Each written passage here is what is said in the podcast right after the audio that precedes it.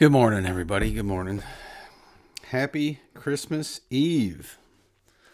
And uh, what a great day it is as we celebrate the coming of our Lord Jesus Christ to this earth many years ago to save us from ourselves.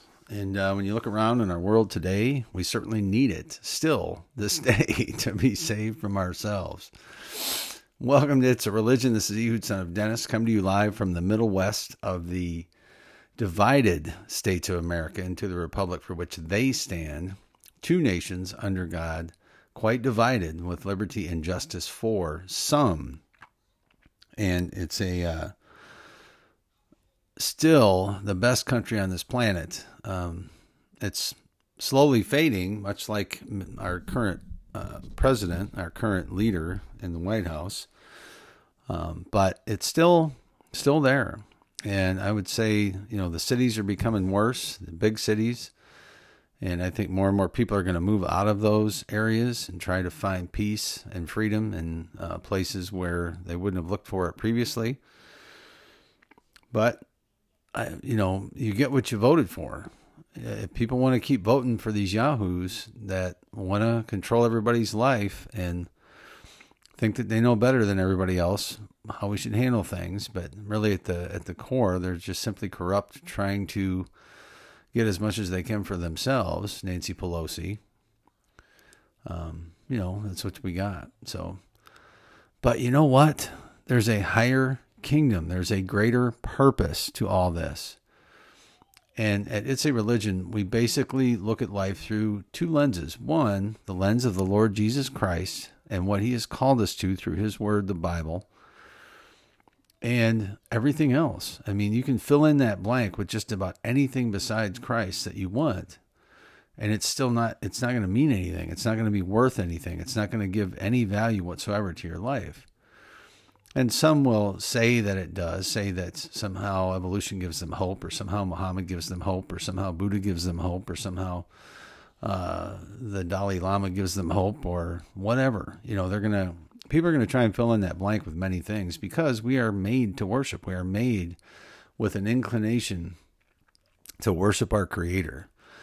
And the Bible says some will suppress that truth in unrighteousness. Some will decide that uh, they're not going to follow God for whatever reason. Either they've been deceived by Satan or um, the cares of the world choke it out. Uh, you know, the when Jesus talked about the preaching of the gospel when he was walking the earth, he talked about the parable of the sower and how these seeds are sown, and yet there there's only one case where they fall on good ground and they're received and produce fruit. Uh, in all the other cases, they either die out or are taken away right away, or what have you. And we're going to look at the the end of the book of Mark this morning, and that's really all we're going to get into today.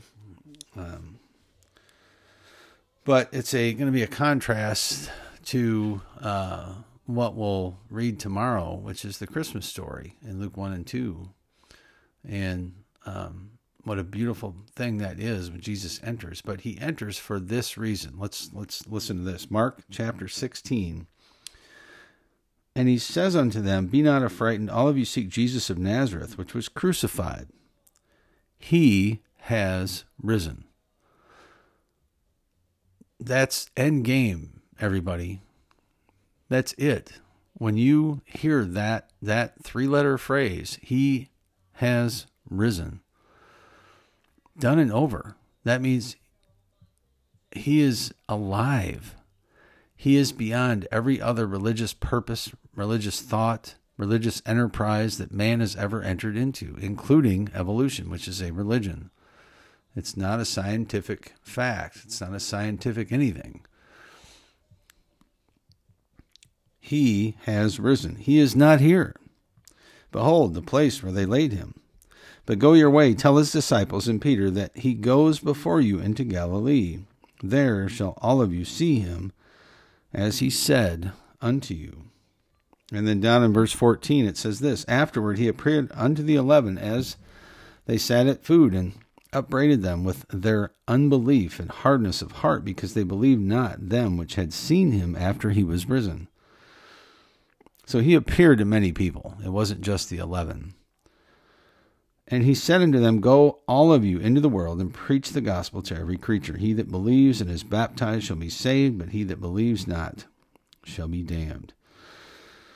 And again, you know, he he appeared to many, and we have you know many many eyewitnesses to all of this, all of what Jesus did, who he was, who he said he was, who he uh, was after he rose from the dead. And it's not a surprise that that the world, Satan, will fight against that every chance that he gets. He's it's not a surprise that the world tries to marginalize Christians. It's not a surprise that the world tries to manipulate um, the thought processes of people to accept things that are not acceptable to God, that are not uh, the truth of God, that are not, you know, we're heading for a bad end on that one, where you know people are going to be you know arrested in England, for instance, for preaching against homosexuality. They're uh, arrested, I'm sure, probably for preaching against transvestitism now or whatever. And you know, more and more as we go down this track, they're going to call evil good and good evil. They're going to call abnormality normal and normality abnormal. But, you know, we should expect that from the world. We should expect that from people who don't know God, from people who are following philosophies that are completely antithetical to Jesus Christ, that are completely against the Lord Jesus Christ. So don't be surprised. But at this point, if you trust in the Lord Jesus Christ, if you know Him, celebrate, celebrate His coming to this planet to give us life and hope beyond this life. And we should be uh, thanking Him every day for His presence in our lives, for His coming. You know, I don't know what uh, situation you know, Jesus talks about in the Bible the glory before the foundation of the world that he had with the Father. And we don't know what that is. He doesn't expound on that in the Bible. He doesn't, to my knowledge, he hasn't told anybody what that looked like. Um, maybe Adam knew more than than he let on to uh, filter down through Moses when he wrote down the first five books of the Bible. But we have that word that he said you know, he there was a situation before all this was created where they had uh, glory, and you know when when you think about Jesus, a man, the man that came to earth and would, could heal somebody instantly, could manipulate the physical laws of this universe to suit his needs, could stop the wind and the rain and the waves, right? could walk on water. Who else do you know that can walk on water? I don't know too many, uh, none that I know of. And so be encouraged. If you're putting your faith and trust in Him first, He is risen, He is alive, He is at the right hand of God, interceding for you, for me, for those of us who put their trust and faith in Him. And He's going to come back someday to set all this stuff straight. And that's not up to us, that's His timing. All we can do is do the best we can with the time that's given us and that's that's what we have. God put us here at this point at this time. You know, sometimes we'll pine for uh, other situations, or man, I wish I was born in Wyoming instead of Illinois. I wish I was, uh, you know, born in the 18th century so I could live on the prairie and have a simple life. Um, boy, I wish I was Amish. You know, I wouldn't have to worry about all this stuff. But that's not reality for us, for this family, for the family I'm a part of. God put us in a current situation where, you know, I'm living in a red county in a blue state. So, you know, I got to make the best I can of that. And, uh, and I believe that means fighting for what's right, standing up for the truth, standing up for what's real. And, uh, you know, we're seeing that play out. Um, you know, I talk about the divided states of America. You have one side that wants socialism, wants communism, wants this socialist idea that first started with uh, Brewster and his party that came over from from the Netherlands, and they tried it and it didn't work. It failed miserably right out of the gate because when people are getting taken care of, they see no point in working for anything. And when people don't work, nothing gets done. And I don't know how socialists don't see that for what it is. And that's why socialism has failed everywhere it's ever been tried. It sounds great. Hey, we're all going to be equal. We're all going to share. We're all going to get along and they're stealing from the Bible, and that someday Jesus is going to implement, I believe, a socialist system, but he's the one that's going to be taking care of everybody.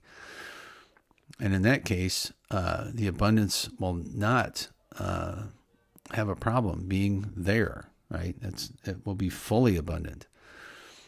But man can't do that. And, you know, Satan has tricked people into thinking that, that somehow we can mimic that as a society, and it's not going to work, AOC. It doesn't work like that.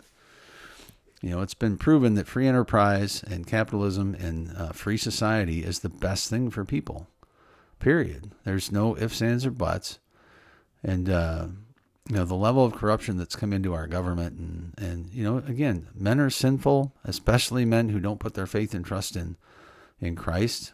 I mean, the folks who do are still sinful enough. We see that every day. I know that within myself. But we shouldn't expect folks that uh, don't put their faith and trust in Christ to do any better than they're doing. We should expect them to be corrupt. We should expect them to cheat in elections. We should expect them to do the things that we see them doing, try and control people and try and uh, do things for money, which I think is what's going on here. Tony Fauci makes so much money. I don't know what he's going to do with it all, and I don't know what the purpose is of it for him, but I'm sure he's got something in mind. And Biden too. I mean, what you know, he's got to be one of the biggest crooks on the planet, and it, he doesn't get called out because he's connected. Remember what I said about liberty and justice for some? That's just that's the point at which we're at right now. If you're connected, you're part of the ruling class. You ain't got nothing to worry about. You can cheat, steal, lie, all you want.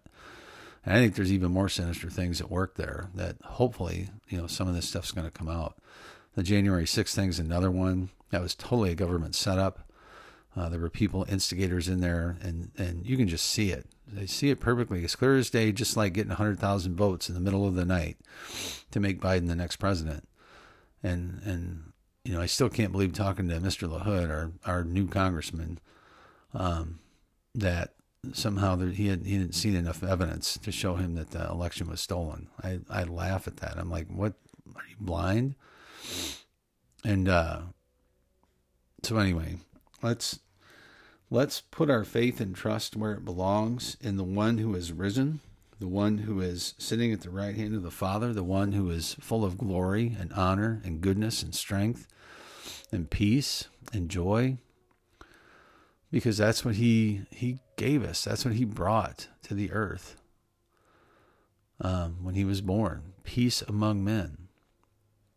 So so thank you for stopping by. I'm gonna gonna leave it at that. I'm not gonna get into the news today, and uh, but dwell on Christ this day. Dwell on His birth, and think about what God did for us in sending His own Son to die in our place. And what an amazing thing that is at the end of the day. So, Merry Christmas.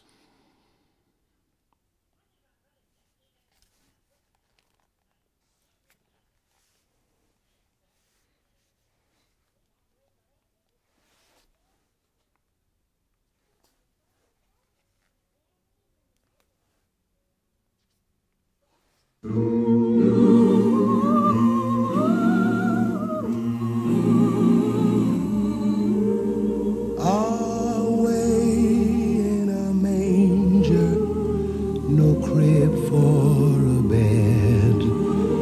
little Lord Jesus laid down his sweet head, the stars in the sky look down where he lay.